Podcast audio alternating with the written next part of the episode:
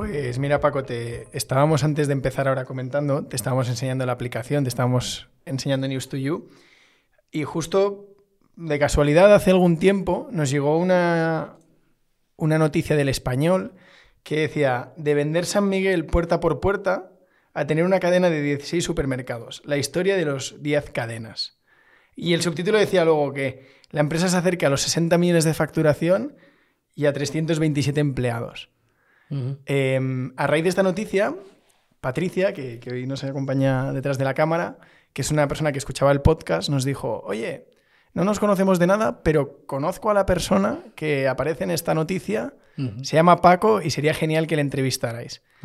Y de ahí cuatro emails, y te aceptaste y aquí estamos.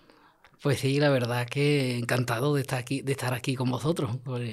Te hemos liado un poco, Paco, pero creo que te, te, lo vas a pasar bien con el podcast. bien, bien. Oye, eh, leía la noticia.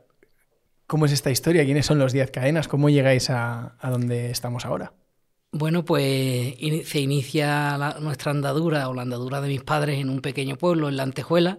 Es un pequeño pueblo de Sevilla de 3.500 habitantes por el año 1973, donde mi madre abrió la primera tienda, una pequeña tienda de 4 metros cuadrados, o sea, 4 por 4, pequeñita, donde además sobraba hasta espacio, porque no es como hoy en día que hay tanta, tanto surtido de, alimentación y de todo, ¿no? Allí, pues bueno, lo que vendíamos principalmente era granel, lentejas, garbanzos, legumbres, aceite, eh, digamos que con 50 o 60 referencias tenías todo el surtido de la tienda.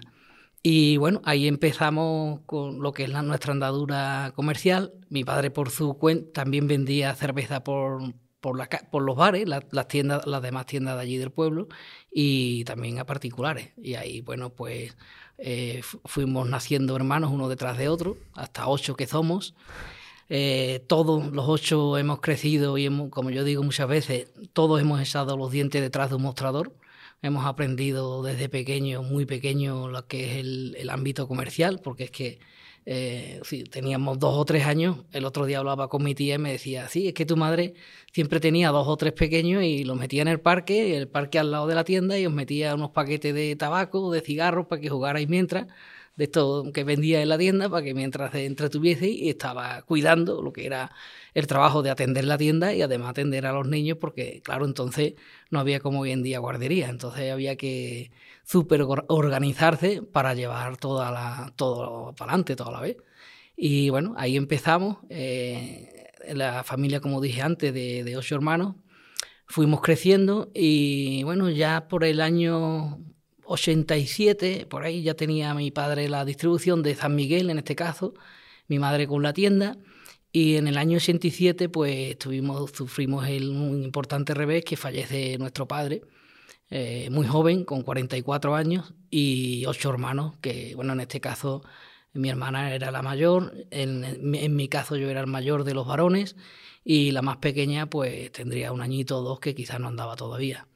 Entonces ahí surge, la, digamos, otra dificultad máxima donde sí que hay que apretar, en este caso con la valentía y el trabajo de mi madre, eh, pues bueno, eh, hubo que afrontar aquella realidad y se afrontó lo mejor que, que pudimos desde la base de la unión. Nosotros siempre ya lo traíamos porque mi padre insistía bastante en esto, pero mi madre lo ha traído bastante claro y, el avance con poco, con mucho, con lo que sea, está basado en la unión familiar.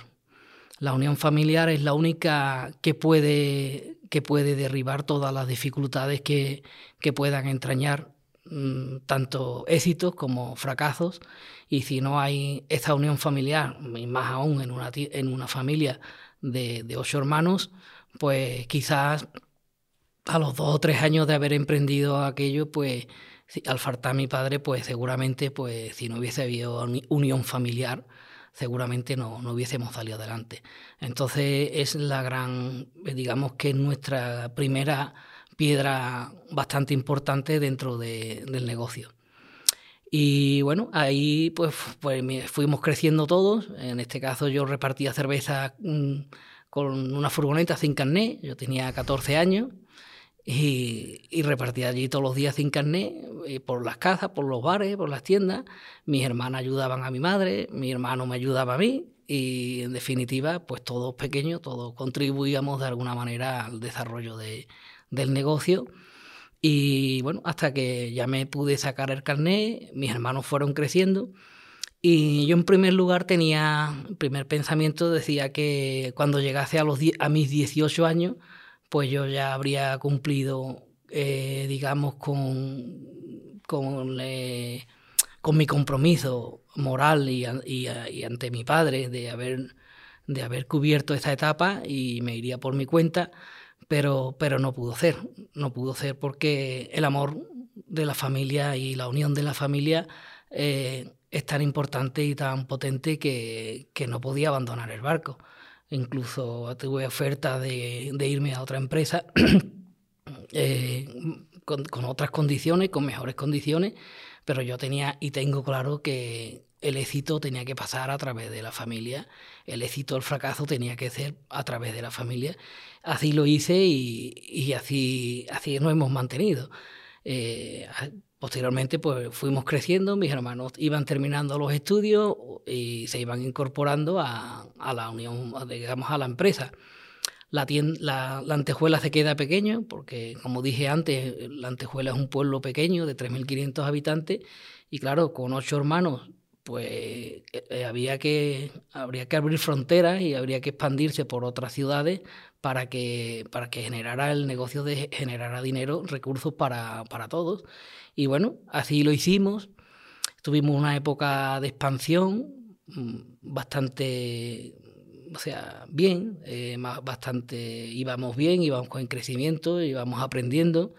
Pero bueno, llegó la crisis del 2008, 2009 hasta 2014 y ahí sí que surge otra, otra gran dificultad de todas las que hemos tenido, pues esta de 2000, la crisis económica anterior, pues esta sí que nos puso entre las cuerdas bien. Eh, y la verdad es que en aquellos momentos, en esos años tan complicados, pues no encontraba. Yo como, como máximo responsable de la empresa no encontraba mecanismos suficientes para, para, darle la vuelta y revertir una situación que, que por aquel entonces éramos 16 trabajadores y nos veíamos abocados al cierre o casi al cierre. Entonces lo llevé muy mal, muy mal, eh, caí, estuve enfermo, eh, me llevó una depresión eh, bastante importante, bueno, una depresión de lo que es una simplemente lo que puede lo que puede pasar, un problema psicológico porque veía que se me destruía lo poquito que teníamos.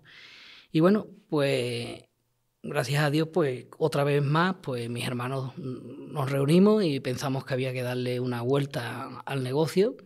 Se le dio, y empezamos a montar este tipo de las, tiendas que estamos montando hoy en día y donde quizás a los 45 o 46 años empiezas a pensar que, bueno, que para vivir en la antejuela un poco de un pueblo tranquilo, que no necesita grandes recursos para vivir, pues puedes plantearte vivir más tranquilo a lo mejor mi tranquilidad está en, ir andar y ver el agua correr, correr por un arroyo. Es, ahí puede estar mi tranquilidad y mi felicidad, pero eh, también miro atrás y veo que hay una, una trayectoria importante, que hay una experiencia y que también hay que mirar hay que mirar al futuro por las nuevas generaciones no solo familiares sino las que las que provengan las que nuevas personas que se van uniendo que hoy en día somos 327 y hay que apostar por el progreso y no parar eh, en el sentido de que eh, pienso que aquí venimos a, a servir no a ser servidos. Entonces con esa premisa Mm, sé que tengo que seguir hasta que Dios me ayude y me dé fuerzas para, para seguir adelante. Cuando no me dé esas fuerzas, pues me tendré que parar y tendré que, ir pensando, como ya se piensa también, hay que ir pensando también en el relevo generacional, que, que claro, que llegará, deberá de llegar algún día, pero yo no lo miro, ni lo quiero ver de pronto, ni pienso cuándo será, porque algunos amigos míos desde los 42 ya están, ya, ya están pensando cuándo se van a jubilar y a mí la verdad es que no, a mí me disgusta ese comentario porque yo no pienso cuándo llegará el día de mi jubilación. Yo pienso en seguir haciendo las cosas bien cada día y que los años, por supuesto, no pasen tan rápido como están pasando, porque es que pasan los años que parecen semanas. Y bueno, pues eh, a raíz de esa digamos, de esa trayectoria, pues hemos conseguido un modelo de negocio que nos está funcionando con muchas dificultades, como siempre, porque las dificultades siempre te acompañan en cualquier proyecto, sea el que sea, las dificultades siempre van a estar ahí, hay que darlas por hechas, hay que, hay que contar con ellas, porque si no cuentas con las dificultades, pues, pues mal vas, siempre las vas a tener y el éxito o el menos éxito es la capacidad que tengan las personas o las empresas para adaptarse a esas dificultades y claro, una gran baza es la experiencia. Y por eso pues tampoco quería dejar atrás, eh, atrás eh, esa experiencia acumulada para que, que en el futuro lo puedan conseguir. Y bueno, centrados en este, en este proyecto que después de, bastantes pruebas y bastantes años, pues hemos dado con un modelo de negocio que nos gusta, que nuestro cliente está muy bien, que vamos en, una notable ascendencia en cuanto a ventas, en cuanto a, a trabajadores que se unen cada día a nosotros. Y es una motivación grandísima y es una energía grandísima que, que me llega día a día cuando ya a mis 49 no tengo la fuerza que tenía a los 29. Pero sí, por algún lado pues te llega ese tipo, esa energía necesaria de, nuevas personas que se van incorporando, de, por ejemplo, de mandos intermedios que han entrado con nosotros, personas que vienen preparadas de otras empresas con estudios y con, con gran preparación que, que, nos sirven y que está, vamos, llevamos un tiempo conjuntando, conjuntándolo todo porque además del crecimiento, lo más importante de todo, puede haber crecimiento mayor o menor, pero el crecimiento sin control eh, no sirve de nada. Ya había una vez un anuncio que decía eso. Y es que las bases, el control de los números son primordial. A la hora de tomar decisiones es un elemento súper básico. Nosotros hemos tomado muchas veces decisiones sin, sin tener en cuenta los datos y los números y claro, eh, tienes más tendencia a equivocarte. Y hoy en día pues está todo bastante más controlado, un departamento de administración que está, que está funcionando cada día mejor y de manera más eficiente, donde los datos y la administración cada vez está haciendo eh, su gran trabajo y me está sirviendo para tomar decisiones en cuanto a números y es vital a cualquier persona que, que quiera iniciarse. Yo siempre le diría que, el, el tema de lo que es la, los números forman un papel muy, muy, muy relevante dentro de, del mundo de las empresas y, y si no piensas en ello hay, habrá problemas. Claro. Paco, mm, me parece muy interesante eh, la cronología que has hecho de, por volver un poco al inicio y verás cómo habéis llegado hasta ahora. En el 87, ¿no? que es una de las cifras, que, una de las fechas que has nombrado, y a ti te toca pues empezar con más o menos 14 años, vender y demás. Mm, tu día a día, eh, tu sensación de éxito ahí era terminar las cervezas que tenías que repartir. Mm, ¿Cómo, va evolucionando luego de ese, el que toma el espíritu emprendedor de la familia? Me imagino que eras tú porque eras el mayor. ¿Cómo vas convirtiendo lo que era una venta de día a día en algo mucho más organizado? Me gusta esa pregunta porque me llena de, me llena de energía. Esa pregunta es, me encanta porque me retrocede a nuestros inicios. Y bueno, mi día a día era claro. Eh, nosotros teníamos, llevábamos, vendíamos cerveza, refrescos, cerveza San Miguel, una marca de gaseosa que se llamaba Conga, y refrescos Cas, y una marca de vino del Condado y otra marca de vino tinto cuatro cosas así, patatas fritas y rosquitos, o sea que con poco, había poca referencia y alguna que otra marca de leche. Entonces yo salía por la mañana y visitaba todos los bares con la furgoneta y le iba ofreciendo los productos que tenía. Y por la tarde pues hacía lo mismo, pero por las calles, eh, ofreciéndole la cerveza a los clientes puerta a puerta, como mi padre nos había enseñado. Que ya me, se me ha olvidado, porque anterior, mucho anterior a esto, empecé con la furgoneta con 14 años, pero eh, ya desde los 8 repartía cerveza con un carro. Con un carro que me hizo mi abuelo, porque empecé el primer día con un carrito de, de las obras, de los arbañiles, y claro, era muy incómodo, era un carrito que le cabían tres cajas. Pues nada, a lo poco tiempo, eh, ya mi abuelo, a la semana ya me había preparado un carro ya más, más profesional y a este ya le cabían ocho cajas y era había que salir todos los días a vender a todas las casas que tenía me tenía asignado mi padre una serie de calles y de barrios y lo tenía que hacer todos los días.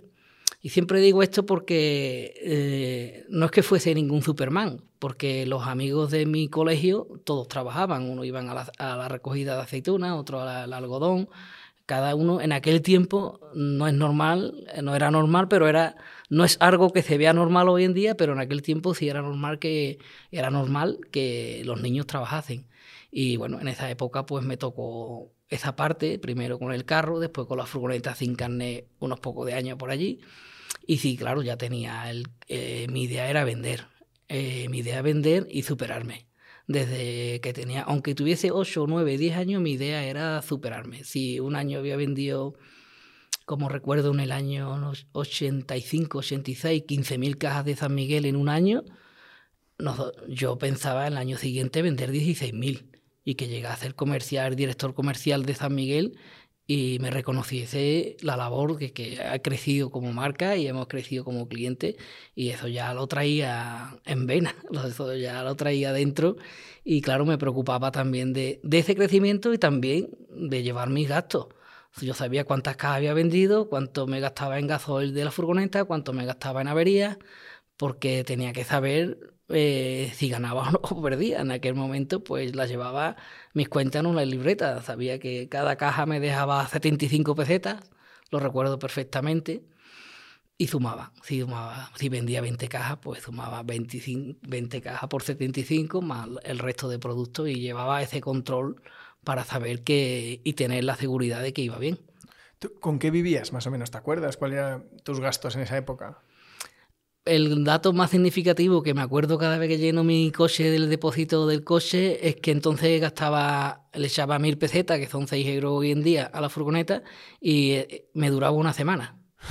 Hoy en día llenamos el depósito del coche, ya sabemos todo lo que, lo que conlleva llenar el depósito del coche. Entonces en gasoil eh, gastaba mil pesetas, seis euros en, en una semana las roturas que había, intentábamos chapucearlas, se rompía una puerta, le poníamos una goma, se rompía otra, le poníamos otra. Y en economía, economía súper super reducida porque había que reinventarse. Había que reinventarse mucho y si la furgoneta no arrancaba, por la mañana se le ponía un cargador de batería y se le achuchaba con 10 o 12 vecinos hasta que, hasta que conseguíamos que arrancara porque era un motor Perkins, no se me olvidará, que costaba en invierno, Dios y ayuda, arrancarla. Pero bueno, no, surgían dificultades y buscábamos las soluciones. Claro, para vender 15.000 cajas tú tenías que ser un vendedor por encima de la media. No, Era, no, podía ser lo normal. ¿Qué tiene un buen vendedor? ¿Qué, ¿Qué, te funcionaba a ti? El amor por lo que hacía. lo que a mí me gustaba, la pasión que yo tenía por, en este caso, por, por la venta, eh, por la marca que, representaba en aquel momento, eh, por las marcas que representaba. Eh, y era lo que, lo que me impulsaba y lo que a mí me, lo que me gustaba y, el cariño que con lo que lo hacía era mi mayor impulsor. ¿Y, cómo cambió tu vida a los 18? Decías, una vez tienes la posibilidad de decidir qué quieres hacer con tu futuro, que eres mayor de edad, ¿cómo es ese momento? Ese momento, nada, que llega y en el momento, el, primero, el primer paso así ya complicado que vino, que me llegó el alistamiento para, para el servicio militar y era un follón. Eh, mis hermanos estaban pequeños todavía y en aquel momento irme a haberme ido al servicio militar hubiese supuesto casi como irme a la cárcel, vamos, era, era, era, imposible. En aquel momento quizás hubiese sido el momento más, más complicado de, porque es que entonces eh, hubiese sido empezar de nuevo otra vez. Y bueno, conseguí a través de la documentación evitar la, eh, digamos el ejército, de, tener que ir al ejército y seguí, y seguí con la determinación clara de que tenía que seguir con mis hermanos y que hoy en día sigo pensando así, que, que les he ayudado en lo que, en lo que he podido y ellos me han ayudado en todo lo que han podido. Y, y no, no pienso en el negocio en otra manera que no sea, que no sea con ellos. Claro, me, me, ha llamado la atención porque desde el 87, aunque fueras joven, ¿no? Pero que ya empezabas a, abrir camino. Desde el 87 al, 10, al 2008 teníais 16 trabajadores. Pero desde el 2008 al 22 tenéis más de 300. Es espectacular. Ahí ha sido donde hubo que hacer ese, giro a raíz de aquella crisis, que fue una crisis grande y letal. Y hubo que hacer un giro que, bueno, yo siempre lo he dicho, eh, tuvimos la gran suerte, eh, gracias a Dios, eh, surgieron tres proyectos inminentes, que fue uno en Ozuna, un pueblo cercano, el siguiente en Utrera y posteriormente Coria. Ahí teníamos eh, como una diana y te dan tres flechines y, estaba súper obligado a dar en el centro porque entonces no había marcha atrás. Entonces el fracaso ya hubiese sido. Y tuvimos la suerte de, de esas tres poblaciones, como yo digo muchas veces, caer de, caer de pie, porque es que le dimos al centro la diana. Y entramos en estas tres poblaciones desde el minuto uno, el pueblo, la ciudad, completamente volcada con, con, nosotros y con nuestros precios, con nuestra manera de, de, hacer las cosas. Y claro, te motivas, dices, bueno, que, que sé hacerlo, que, que puedo. Y bueno, posteriormente pues han ido surgiendo nuevas oportunidades, han ido llegando personas que preparadas a la empresa que nos han permitido dar ese, esos pequeños zartitos que hemos ido dando cada año y actualmente pues estamos creciendo a una media de cuatro tiendas por año Creo que a nivel operativo es la que es la línea que podemos seguir manteniendo eh, y es la que la que quiero seguir. De ahí es el, el, gran zarto que bueno, claro que cada vez que se abre una nueva tienda, pues, pues bueno, entre 25 y 30 personas se suman al proyecto. ¿Y cómo llegáis a 2008? ¿Cuánto había cambiado lo que tú hacías? De pasar de la furgoneta a vender tres, cuatro marcas distintas. ¿2008 cuál era el negocio? En 2008 ya vendíamos por los pueblos de, de alrededor, eh, teníamos el negocio muy enfocado a la distribución, a hostelería. La hostelería sufrió muchísimo, con todas las crisis, pues ya sabemos que la hostelería, pues estos son sectores más que lo sufren más, y nosotros como teníamos el negocio muy vinculado a la hostelería, pues eh, sufrimos mucho en, ventas, las ventas se nos derrumbaron por completo, eh, quizás en aquel tiempo eh, pasamos de facturar 18 millones, cayeron a 10 y donde los gastos pues seguían siendo los mismos. Entonces pasaron varios años de aquella crisis que intentamos varias cosas, varias pruebas y todo lo que, todo lo que intentábamos salía mal. Todo. Hubo 3, 4 años que no había manera, no había manera de acertar con nada todo lo que hacía salía rematadamente mal, porque es que la economía, cuando las economías se ponen tan difíciles, pues difíciles para todos, ¿no? Y recuerdo perfectamente que es lo que me acabó me acabó hundiendo en ese sentido, porque fueron muchos años de mucha atención, de buscar alternativas, de buscar soluciones, y no, y no aparecían. Y entonces, pues ahí en ese momento sí hizo, hicimos ese cambio de ya tener tiendas que le vendamos a todos los públicos, como hoy en día hacemos los, tenemos tiendas que le vendemos a todos los públicos y nuestro cliente final, pues le ofrecemos lo que hoy venimos haciendo, que ofrecemos un, lo que vengo diciendo desde hace un tiempo, hace, lo, digo, lo digo yo y lo dice mi empresa, no lo está certificado por nadie, tenemos el mejor carro de España, porque dentro de nuestro carro dentro de todos los productos somos competitivos, eh, tenemos empleo sostenible y de calidad, miramos por el medio ambiente, hacemos muchas acciones sociales que nos gustan, nos encantan y las necesitamos hacer, necesitamos hacerlas, nos encanta. Y o sea, hay otras, eh, por ejemplo, eh, también, bueno, pues el marketing que hacemos, dentro de la tienda, la atención al público, la limpieza, el orden, eh, cuando digo limpieza, orden, también tiene que ser eh, dentro, en la trastienda, cómo cuidamos a nuestros proveedores, cómo cuidamos a, nuestro, a nuestros bancos que nos prestan el dinero. Digamos que hacemos una serie de cosas que, que el cliente, hacemos muchas cosas para que el cliente cuando salga por la puerta pueda decir, es un buen carro, porque lo que llevo, lo que va dentro y lo que no va, lo que se ve dentro del carro y lo que no se ve es un servicio muy, muy, muy completo. Y yo creo que estamos ahora mismo en, en una, digamos, muy cercanos a todo esto que, que, el cliente quiere y que hemos sabido darle y por lo menos tiempo nos ha llevado a aprenderlo y con esa consigna y esa experiencia pues pensamos seguir llevándola a cabo, que es donde ahora se están recogiendo los frutos sembrados de mucho tiempo. De, de las cosas que decías, yo probaba, probaba y no salía nada. ¿Te acuerdas de alguna cosa que, alguna idea socorrista, ¿no? Una socorrista de las más auténticas fueron comprar, me vine aquí a Madrid, que había una liquidación de, de puertas. Una liquidación de puertas. Compré 3.000 puertas. No, perdón. 18.000 puertas, tres trailers. puertas eran de liquidación, era un fabricante que fabricaba y todas las que sobraban de la producción pues iban quedando al lado.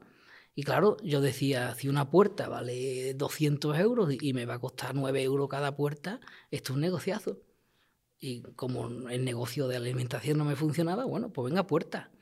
Compramos todas esas puertas y cuando llegaron a la antejuela y desembalamos, no había ni tres puertas iguales, cada una era de un color, de una, de una altura, de un esto, de lo otro.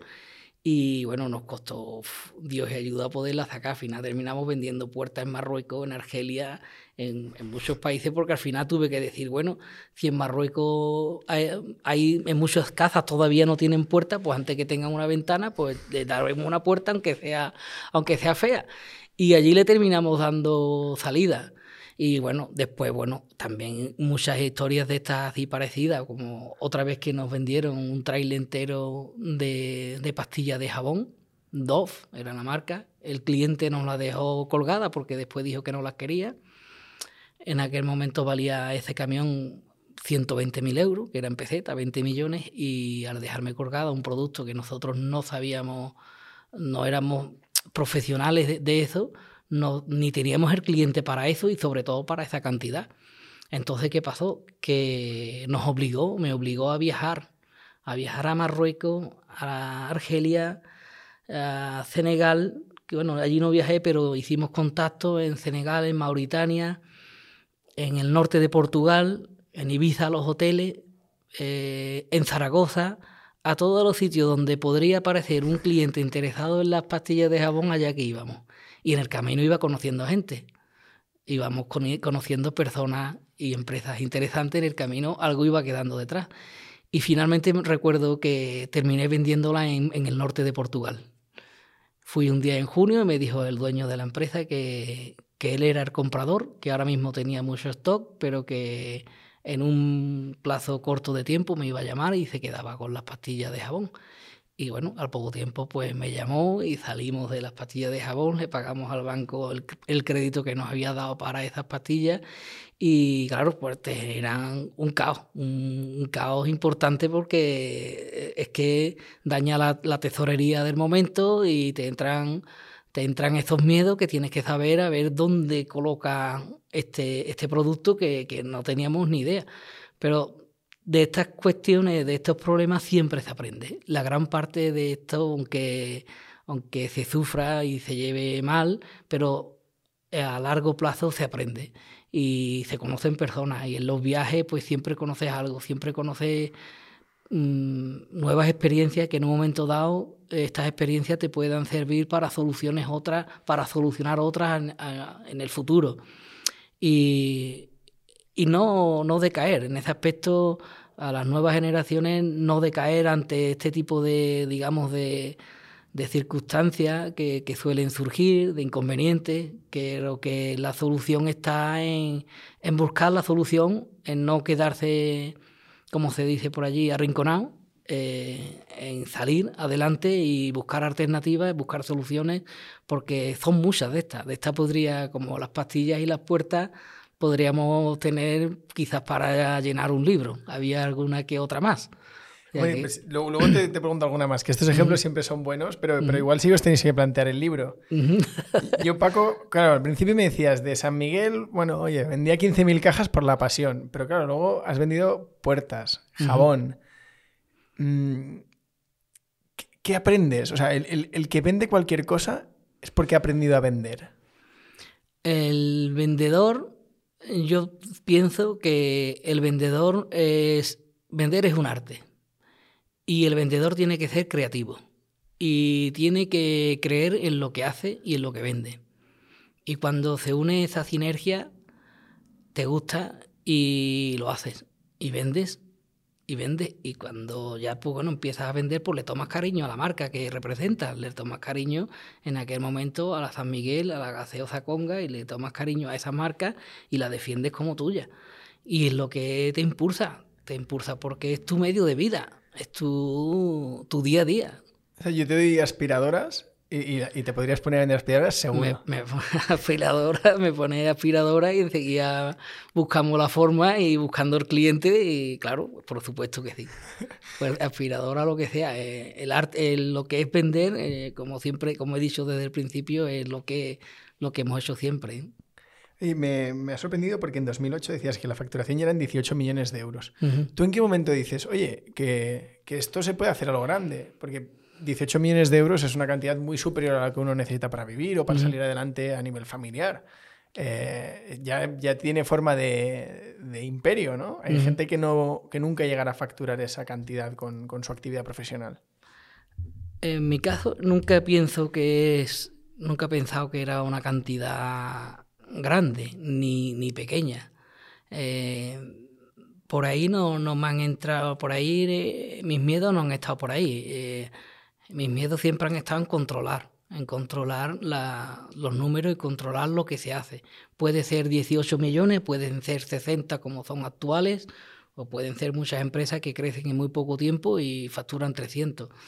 La solución está en, en siempre lo mismo. Puede haber todos los ceros que haya detrás, pero todo reside en el cuidado y la responsabilidad que haya detrás de los números.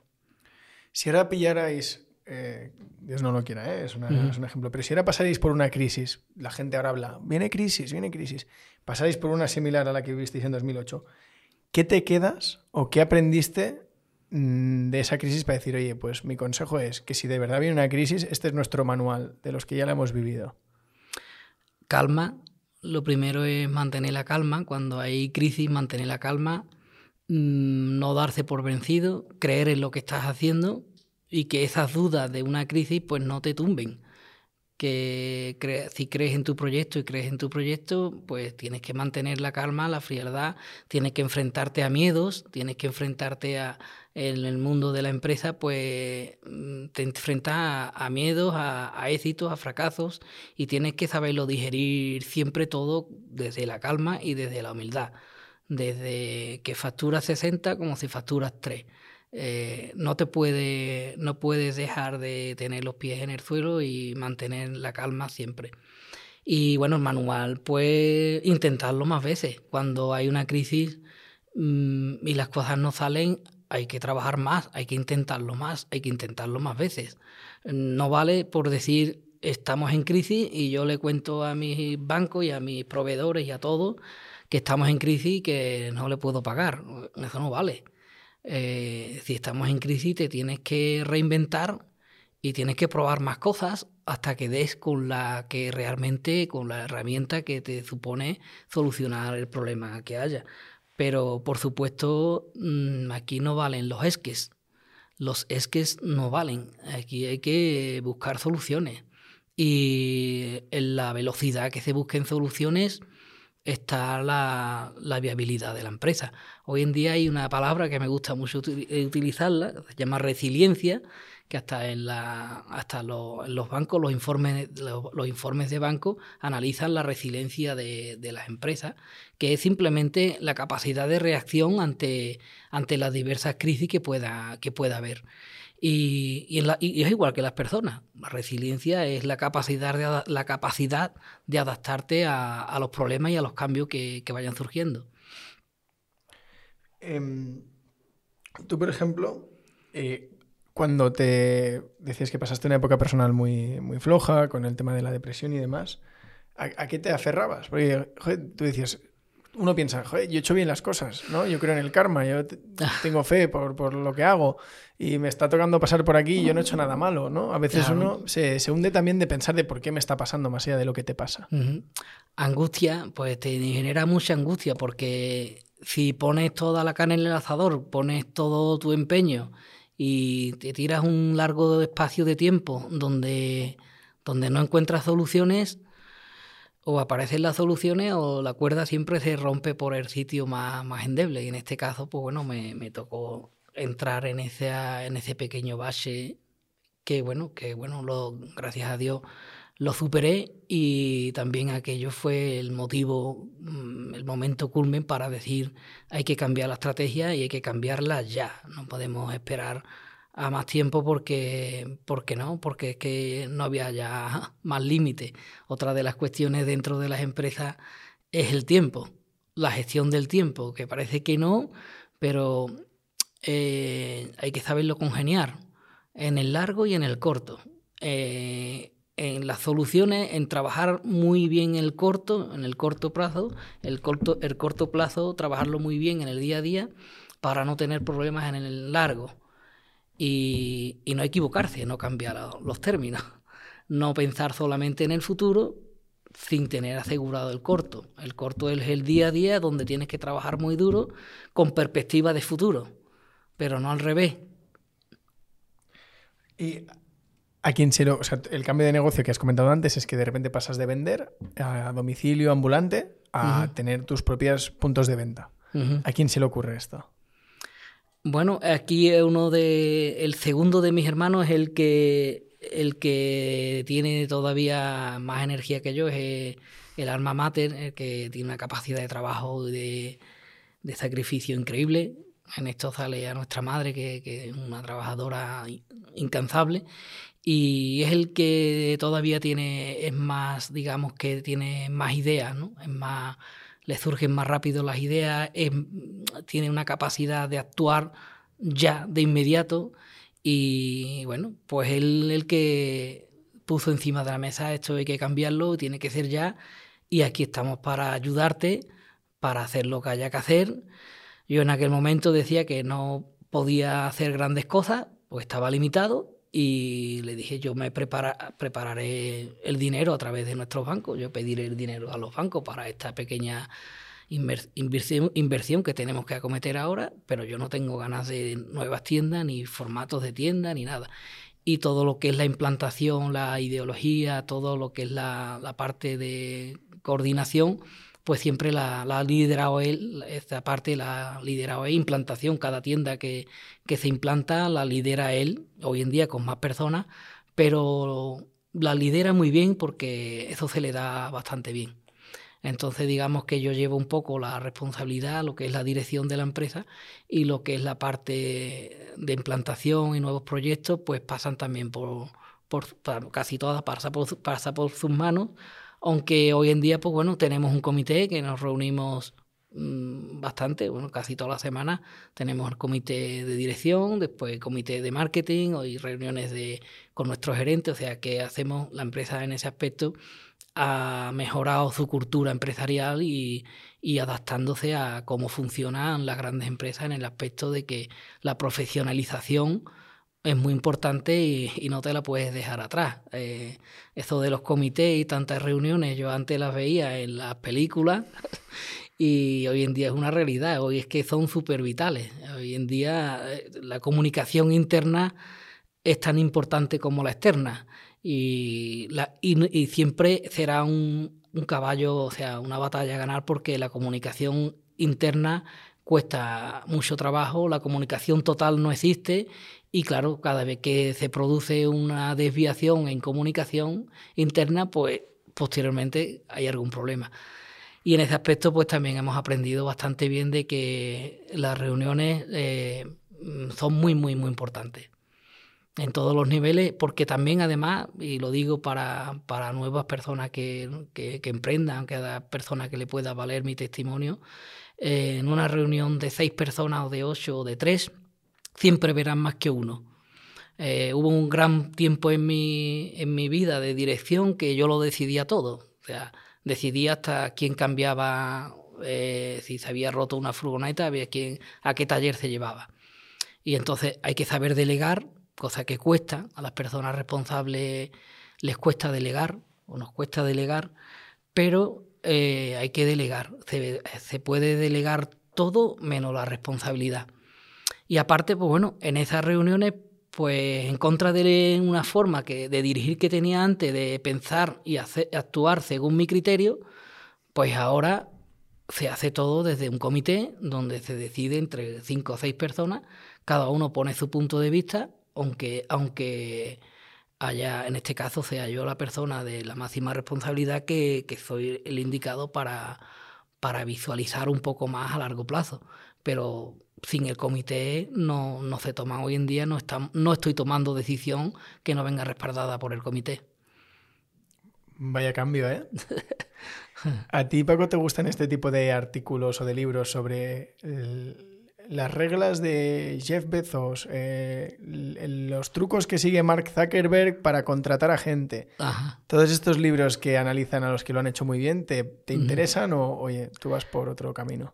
En, lectura leo bastante. Eh, llevo desde que desde llevo cinco, no leía antes nada, no leía ni, ni los titulares, nada y me convertí en un lector empedernido, pero leo muchos libros de novela histórica. Es lo que mayormente leo porque después de la actividad del trabajo, eh, por la noche lo que realmente intento es desconectar de, de, todo. Incluso hay libros de, que me gustan, libros de geopolítica. La geopolítica me gusta pero me la tengo que llevar a la oficina cuando puedo y leerla en la oficina porque cuando leo un libro de geopolítica o de algunos de los que has mencionado, mm, pienso que, que, lo tengo que hacer dentro de mi espacio de trabajo. Porque cuando, por la noche cuando llego y estoy en mi zona de confort, pues me apetece eso, eh, una, algún libro de novela histórica que es la que consigo evadirme un poco del día a día. ¿Qué, qué te gusta leer? ¿Posteguillo alguna de estas? Posteguillo es fantástico. Arturo Pérez Reverte es uno de los que vengo leyendo ahora, que tuve el gusto de conocerlo el otro día. Eh, mi fan número uno es Paloma Sánchez Garnica, que también la conocí hace este mes, en el mes de abril. Eh, tengo también amistad por Facebook con alguno que, que, algún que otro escritor, porque a casi todos les suelo, les suelo escribir. Y bueno, pues dentro de mi tiempo, pues bendita costumbre que me vino tarde, porque llevaré cinco o seis años leyendo, pero es una auténtica maravilla. Eh, cuando la lectura te atrapa, mm, ya eres víctima. ya, ¿Tú no crees que te ayuda a pensar con claridad luego? Totalmente. Te ayuda a pensar con claridad a la hora de, de, analizar cualquier informe, cualquier cosa en el día a día, en la concentración, varía el 100%. Yo no me canso de, a mis amigos eh, y, a mi entorno de, recomendárselo, por activa y por pasiva. Uno le llega, otros no, uno empiezan, otros dicen que acaben, y yo mi consejo que siempre doy es no mires un libro porque tenga 1100 páginas o tenga 300. Mira un libro y léete un capítulo, y mañana otro y pasa otro. No lo mires porque es más, más grueso o menos grueso. Míralo y léete solo un capítulo. Y cuando ya te enganche el primero, que recuerdo el primero que me enganchó, fue el último Catón. Este fue, cayó en mis manos en un momento puntual, me, me encantó y desde entonces pues no lo he podido dejar y claro, me viene bien, me viene bien, porque además dentro de este, lo que leo, novela histórica, mmm, y lo que también en la oficina, y esto leo muchos informes de geopolítica y política y tal, hay, porque necesito, de algún modo necesito también estar al día, no puedo dejar de reconocer que, yo solo tengo mis estudios octavo de GB, que es lo que, lo que, lo que pude llegar a, estudiar. También tenía claro que mi mundo era ser repartido de cerveza, que mi padre falleció ese mismo año. Pero yo tenía claro que no iba a estudiar, yo tenía claro que yo iba a ser repartido de cerveza. Y mi sueño era tener un camión como los que hay hoy en día repartiendo por las ciudades grandes de, Heineken o Cruzcampo, estos que llevan 300 o 400 cajas, convertirme en un repartido de estos que llevan un camión grande y repartir muchas cajas al día. Ese era mi sueño de que tenía 8 años hasta los 16, los 18, tener un camión grande y repartir muchas cajas de cerveza. Y en vuestro caso, hablabas mucho de la profesionalización de la empresa en la que os ha tocado pasar por los últimos años. ¿Esto cómo sale? Mm, eh, ¿Hay un consultor externo que en algún momento os dice, oye, pues estáis creciendo a un ritmo que ahora necesitáis estructura? ¿O es propio, es interno? Eh, eh, contratamos en el momento de mayor dificultad a una consultora que nos hizo, nos hizo un análisis de lo que fallaba. Muchas cosas ya las sabíamos, que es que no vendíamos y no cobrábamos bien, pero bueno, nos abrieron los ojos en, muchas cuestiones, en el relevo generacional, en el protocolo familiar, en las cosas que sí deberíamos de cambiar. Y ahí fue también una parte que nos ayudó, nos ayudó bastante a ver un poco, ¿no? Y seguidamente apareció nuestro, lo que es hoy nuestro director financiero. Este hombre se llama Doramas Falcón y, y también supone en la empresa un antes y un después porque a nivel de números y a nivel de, trabajo y de fidelidad en la empresa, pues supuso un, digamos, un cañón de energía, sobre todo en el control de, las cosas, de las cuestiones más importantes que tiene una empresa, que es, es controlar y sabiéndolas controlar, porque claro, él trae esos estudios que nosotros, en mi, en mi caso yo con octavo DGB, pues difícilmente pueda tener eh, el conocimiento en economía o en, o en finanzas, que, claro, él sí las traía, y, y también se, se, unió ahí y fue otro, digamos, no diría un grano de arena, porque fueron bastante granos de arena lo que este hombre ha conseguido introducir en nuestra empresa y posteriormente se han ido incorporando gente de, de mandos intermedios, bastante que nos han, nos han traído bastante experiencia. Y también contar pues bueno con algunas personas que llevan con nosotros pues más de 20 años en administración en, en, reparto. Eh, tenemos uno que trabaja con nosotros que es Tony que este empezó con nosotros él tendría 10 o 12 años. Y ahora creo que tiene 40 más o menos 40 y sigue con nosotros y este tal Tony pues ha ido Mm, haciendo en la empresa lo que, lo que ha ido tocando. Como ha, ido, ha, habido que tocar vender puertas, hemos vendido puertas, hemos vendido ventanas, o lo que haya tocado, hemos, pastillas de jabón, o hemos tenido que... Otra de las cuestiones de las cuales, mm, más que mucha gente me preguntan si me veo más mm, orgulloso del momento actual, mi momento donde yo veo que me siento más orgulloso es de, de donde hemos empezado y donde se puso a prueba nuestra capacidad de, superarse cada día al límite, cuando teníamos en la antejuela 3.500 habitantes y se nos iban 1.100 a Huelva a la recogida de la fresa. Quiere decir que nos quedábamos sin clientes. Y nos teníamos que ir durante dos días a la semana con la furgoneta que le cabían 1.500 kilos autorizados, le metía 4.000 o 5.000 en alimentos y llevaba una tienda ambulante por todos los cortijos de la zona de Huelva, le iba a mis vecinos de la y iba vendiendo en una tienda, en una tienda ambulante. Y eso sí que es, vamos, es un, para mí es un orgullo tremendo.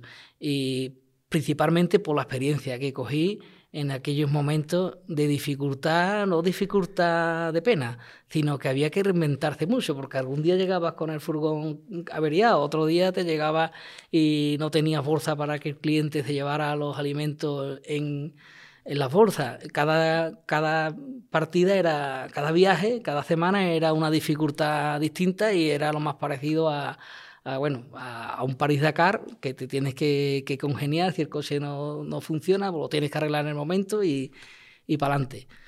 Y bueno, por la noche dormíamos en la casa de una vecina, por la mañana con el día que había generado el día anterior me iba a un almacén, compraba y daba otra, otro recorrido por otra parte de, de la ciudad, en la zona aquella de, de, Moguer, que hoy en día tenemos una tienda, precisamente tenemos allí una en Moguer, y yo cada vez que pasaba por allí, por aquella zona, mm, entonces yo tendría 20 años, el carnet recién sacado, yo decía, ¿cuándo tendré yo un almacén en Moguer que yo pueda, ver, que yo pueda vender aquí cerca y no tenga que desplazarme a tantos kilómetros?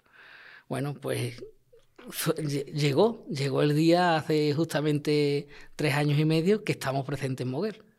Pero Paco, yo te escucho, tú tenías que llegar. O sea, en, en tu foro interno, tú tenías que tener la sensación de, yo lo voy a conseguir. O sea, un tío que con 20 años carga la furgoneta hasta, que toca, hasta que toca el suelo la chapa y se va a. porque es la temporada de la fresa y al día siguiente. Con lo...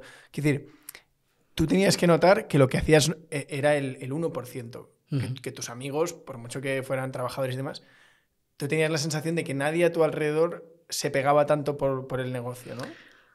Hombre, porque la es que, claro, lo que tenía, la responsabilidad que tenía encima era grande y no solamente la responsabilidad de la familia, eh, también tenía la responsabilidad de mis pagos, mis compromisos de pagos. Eh, yo con 14 años firmaba pagarés de 700.000 pesetas o de 800.000 pesetas, que todavía. Y las firmaba y ya tenían que ser buenos. Ya tenía, cuando llegaba el vencimiento había que pagarlos. Y se pagaban. Pero claro, si en ese momento eh, nuestro cliente de 3.500, 1.000 y pico se iban a, a Huelva, yo no tenía capacidad de generar dinero para pagar ese compromiso ante Puleva o San Miguel o algún, algún proveedor que tenía y tampoco le podía decir al banco o al proveedor, espérate que mi cliente se me ha ido, porque eso no vale. Yo tenía que irme a 250 kilómetros y vender. Lo que no podía vender en mi pueblo por esas circunstancias, me tenía que ir a 250 kilómetros. ¿Llegaste a pensar en que había que plantar fresa en el pueblo? Porque no encontramos, no encontramos el... Ojalá, ojalá, ojalá. todos los temporeros, ¿no? Ojalá, ojalá, ojalá. Aunque la Antejuela es un pueblo muy valiente. ¿eh? La Antejuela tiene 3.500 habitantes, es una ciudad, un pequeño pueblo que tiene poca tiene poco, eh, ¿cómo se dice? Poco término. Y hay una de, allí en la Antejuela de siempre ha habido empresas que, salen a donde tengan que ir. Hoy en día veo que hay empresas de todo tipo que están trabajando en Santander, en Bilbao, en, Marruecos, donde, donde le toque no hay una gran extensión de tierra, con lo cual ha hecho que, sea un pueblo muy buscavida, como se dice por allí, y, hay auténticas empresas, auténticos profesionales que salen y trabajadores que salen los domingos por la noche a, todas partes donde tengan que ir. Y eso es una, parte a reconocer de que en todas las ciudades no se ve ese, ese carácter, ¿no? Porque yo creo que, que el carácter de las ciudades, de las empresas, y las personas eh, en gran parte viene fundado por, por, la, por, la, digamos, por las dificultades que tenga.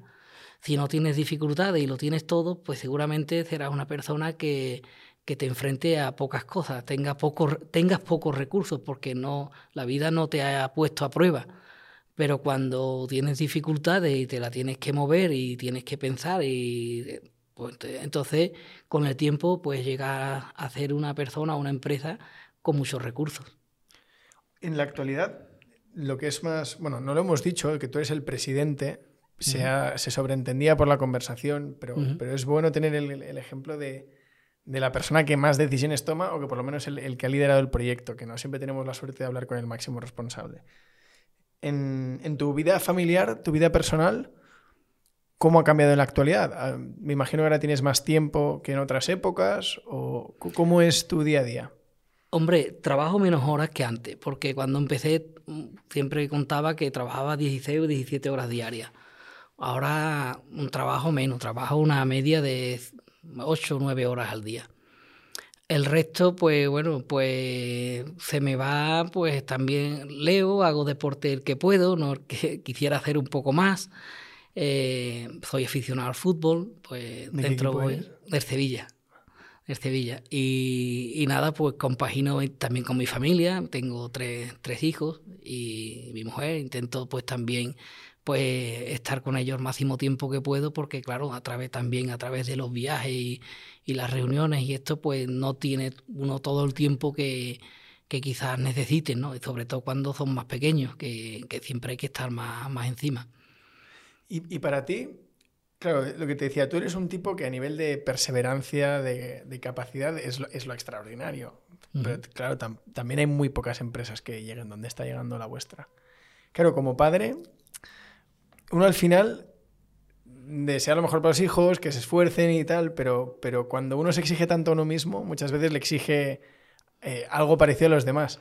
Para ti, ¿cómo es ese equilibrio entre me encanta esa pregunta porque este verano he tenido el privilegio de poder, que mi hija me, tiene 16 años, me dijo, papá, yo quiero trabajar este verano. Fue ella la que me lo pidió. Y digo, bueno, pues te vas a una de las tiendas, pero te vas mm, como te vas de, de cajera, reponedor, a, la, base, te vas de aprender, como hemos aprendido todos. Bueno, vale, yo lo que quiero es eso, vale, bien.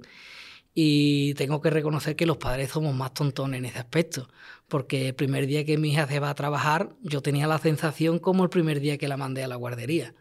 Mm, que es que tuve esa tarde esa cosa de pensar que cómo estará mi niña, cómo estará pasándolo, y está trabajando en, nuestra empresa, eh, súper super atendida, súper bien, y sin embargo, pues esa tontuna que tenemos los padres, mm, ya, ya empezamos ahí mal, ya empezamos ahí a quererle quitar el bollo, como diciendo, por un lado, pensando, no quiero que pase, que, o que pasen lo que yo he tenido que pasar, pero también sé que, si, que tienen que aprender por, su, por, por, lo, por sus experiencias. Está bien todo lo que yo le pueda contar y lo van a tener en cuenta en parte, pero eh, gran parte de su aprendizaje y de su conocimiento va a venir por las experiencias que tengan y sobre todo los, eh, digamos, los, a las veces que te sientes engañado. allí vulgarmente decimos las cornadas. Ahí es donde, donde realmente eh, es donde realmente te das cuenta que, el cuidado que tienes que tener con todo y con todo es el límite. Desgraciadamente no es todo el mundo, pero sí existen eh, auténticas personas o empresas que, que, se dedican más que a trabajar o a conseguir algo en el largo plazo y algo sostenible y bien, se dedican al engaño y como, como todas las empresas, pues todos hemos sufrido este tipo de, de dificultades que yo siempre llamo cornadas. Y bueno, si las cornadas son en el muslo y no son no es en el pulmón, pues, pues bueno.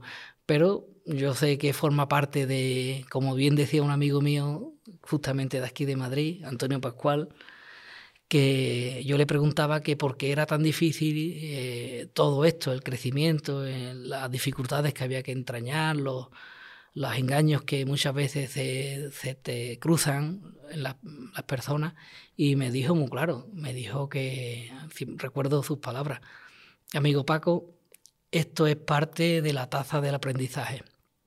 Esto es la taza de, aprender. Es, es así, no, no, te lo tomes de otra manera, es el pagar por aprender. Y desgraciadamente, pues claro, pues está ahí y es otro cuidado que, hay que tener porque, y incluso teniendo mucho cuidado, ese es el lobo. Ese es el lobo que, te acecha siempre en la empresa. El lobo es otro de los lobos que hay, ¿no? Están los gastos, que hay que saberlo contener, están las ventas, que pero hay ese tipo de lobos que es el lobo que, lo tienes que saber identificar y quitártelo de encima. Pero en mi caso personal, lo he tenido que aprender a base de, de, como he dicho antes, de cornadas. ¿Y esto es simplemente te refieres a competencia? Eh, gente del sector, empresas del sector. Digo, por si hay algún caso concreto que a ti te haya tocado. No, no, no, pues, competidores y esto no. Pues, son mm, empresas que, que te impagan, que te prometen la luna, que, que confías en ellos, que, que le das tu apoyo le das tu tiempo, le das tu apoyo financiero y tu tiempo y le das todo. Y cuando se ven que, pueden, pues te, dejan tirado y se quedan con tu tiempo, con tu dinero y con todo y te quedas pues con dos dedos de narices y, una vez y otra vez y otra vez. Y ese es, es uno de los lobos que, hay que, tener presente en la empresa porque, porque cuando eres más joven es difícil lidiarlo. ¿Y tú crees que eso se eso pasa menos cuanto mayor es la empresa o crees que no es un problema que se resuelve creciendo? Yo creo que se resuelve cuanto mayor experiencia hay, que aprendes a, ver las cosas con más claridad y ves venir las cosas de otra forma. También es verdad que, siendo, también sé que, otro tipo de personas, eh, quizás más conservadoras que yo, pues a lo mejor no, hubiera, no hubiesen tenido este tipo de, circunstancias, ¿no? Pero, pero bueno, eh, había un torero que decía, se torea como se es. Pues en esa parte, pues también tengo que reconocer que soy como soy y bueno, eh, muchas veces he depositado confianza en personas que, han demostrado que, no debí y me equivoqué. Pero bueno, siempre, como digo siempre, eh, no vale el es que, es que ya pasó y ahora pues lo que queda es solucionar, solución y, y para adelante, y para adelante. No podemos quedarnos en el esque. Qué bueno. Pues mira, Paco, para ir terminando, a todos los invitados que vienen nos gusta hacerles un cuestionario de gustos, un poco cinco preguntas que hacemos siempre. La primera pregunta, aunque ya la has tocado un poco durante la conversación, es un libro. Alguna vez que otra me, ha surgido la, idea, algún que otro amigo me, me lo ha recomendado eh, quizás empecé a escribir algo de las memorias de la empresa porque entendía que era algo importante. Y el día que lo haga, me gustaría que fuese un libro, el día que tenga tiempo, que fuese un libro de, de la historia de la empresa, pero que sirva al lector, que no sea como algunas biografías de empresa que he leído, donde el presidente se pone en primera persona y, dice por qué yo hice, por qué tal, sino un libro con un buen escritor que sepa transmitir esa experiencia para que el lector, para que sea un libro eh, leíble y no sea un libro desde el punto de vista egocéntrico, que sea un libro que, con una historia detrás, una historia bonita, que ellos sabrán cómo, cómo adornarla, donde le pueda meter Mm, por lo que se suele meter los libros, ¿no? Pues una historia de amor de, eh, al mismo tiempo se pueda ir más o menos adornando y sea un libro pues que, al lector pues, pues le guste, ¿no? Le guste sin, sin el ego de, en este caso, sin mi ego de decir por qué hice, por qué hice, por qué hice aquello. No, no me gustaría tener un libro con, mi, con mis memorias. Querría, me gustaría eso, un libro como, como los que escribe mi amiga Paloma Sánchez Garnica, pues que ella le dé el colorido a, la realidad, a, esa realidad, porque también es verdad que, bueno, que desde el año 73 hasta la actualidad, pues han pasado 50 años y lo, celebraremos el año que viene, si Dios quiere, y bueno, 50 años, pues no está mal. No, seguro que además no es un libro pretencioso porque se te ve que eres un tipo humilde, mm. te quitas importancia. Seguro que el libro, el libro queda bien. La segunda pregunta, ¿una canción que te guste? muchísima. adoro la música, muchísima. No sabría decirte cuáles, pero incluso tendría aquí porque tengo miles, pero voy a mirar una que llevo escuchando muchos días, que además me parece una, una mujer extraordinaria. Celia Cruz. Eh, te busco. Te busco. Te busco, de Celia Cruz. Eh, es preciosa. O que le den candela, que es otra de las que, de las que ella cantaba y, bueno, algunas de sus canciones son fantásticas. Eh, analizas un poco, digo, debió de ser una señora admirable en todos los sentidos. Y bueno, después tengo de todo, de flamenco, me gusta el flamenco, me gusta la música clásica, eh, música, en música de todo, unas más que menos, pero la música me encanta. Eh, es una, buena compañía. ¿Un restaurante que te guste mucho? Un restaurante que me guste mucho. todos, porque todos, porque soy de buen comer y, y no sé, no sé, no, ah bueno, pero el que más me gusta, que me gusta de Madrid o eh, situándonos. Puedes elegir el que quieras, si quieres uno de Madrid o uno de Sevilla o, de, tu, pueblo, de, cualquier sitio, uno que te guste mucho. Hombre, aquí en Madrid el que más he venido es el que me gusta bastante. Bueno, voy a decir uno que, me, que, me, que realmente me, gusta bastante, que es esta en Málaga. Y se llama Los Marinos José. ¿Los? Los Marinos José. Vale. Eh, porque este tío sabe, sabe sabe alternar la buena materia prima con, la cocina. Qué bueno. ¿Y aquí en Madrid cuál tenías en mente? Siempre hemos venido al Chistu, pero después es que no recuerdo bien los sitio mítico de Madrid. Mítico, pero después, bueno, aquí también el Paraguas, en la calle Juan Jorge Juan. Ahí hay varios que no recuerdo el nombre de cada uno de ellos, pero ahí hay auténticos bueno, buenos, buenos, muy buenos restaurantes, porque además tengo un amigo, un amigo que es un cibarita de la comida, es un piquito de oro. Entonces, cada vez que voy a cualquier ciudad, se llama Damaso, cada vez que voy a cualquier ciudad le llamo o le pongo un mensaje, Damaso, estoy en tal sitio. Y él me recomienda, él, por aquí, por allí, ¿quieres arroz? ¿Quieres paella? Eh, tiene piquito de oro para la comida y para la bebida, es hombre de buen comer, de buen beber y de buenos amigos. Y, y siempre me recomienda. Y la verdad es que me orienta bien. Claro, como dice un amigo, es el Maldini de los restaurantes. Exactamente, exactamente. Oye, ¿tu aplicación favorita o una que utilices mucho? La aplicación. Sí, una app. Una app que utilice mucho. Pues es que no soy muy de app, pero te diría que. Vamos a ver. Tengo las que tengo. No solo trabajo. ¿Qué te digo? ¿Qué te digo que utilice? La última, que es la que utilizo bastante bien, bastante más tiempo.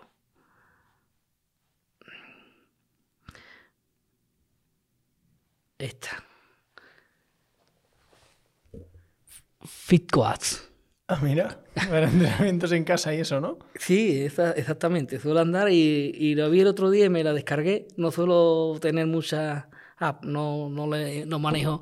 Bastante tiempo le dedico a, al teléfono y al email y a las cosas que no, no suelo utilizar mucho. Bueno, y a la última para terminar, lo último que has comprado en Amazon. Pues lo tengo aquí, justamente.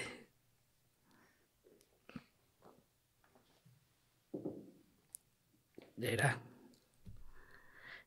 He comprado un libro que se llama Justos por Pecadores, de Bruce Alexander. Pues mira, mm, ya nos contarás si, te, si lo recomiendas o no cuando lo empieces. Eh, Oye, Paco, ha sido un placer contar tu historia. Eres la primera persona que, se dedica al mundo de, los supermercados que ha pasado por el podcast de News to You. Siempre viene restauración, pero nunca habíamos tenido una cara que representara el, gran consumo y, menos con tu historia y con tu bagaje. A todos los invitados que venís hasta aquí, nos gusta tener un pequeño detalle con vosotros. Vale. Eh, hoy has tomado agua. Yo no sé si tú eres muy de café o prefieres té. No sé muy bien cómo son tus gustos. Café uno o dos al día, porque tengo aquí mi educadora de alimentación que me ha dicho que café uno o dos al día. Y agua, mucha agua. Bueno, pues que sea café o agua. pero que la disfrutes y la, y utilices en Sevilla. Mi educadora emocional eh, la conocí hace poco tiempo y le he dado varias veces gracias a Dios por haberla conocido. Es Patricia García y, es una fuera de serie en su sector. La recomiendo al 100% porque me ha hecho hacer un cambio muy, muy importante en mi vida en un momento circunstancial y sobre todo en alimentación y la verdad es que, que, muy bien. Y hoy nos conocíamos solamente a través de la videoconferencia y hoy, además es el día que, que la conozco personalmente. Y además es la persona que hemos introducido al principio de la entrevista que nos puso en contacto. Así que al final todo es un círculo, ¿eh? Como tú decías, todo es viajar y conocer personas. Exactamente, ahí es. Pues muchas gracias por tu tiempo, Paco. Vale, a ustedes.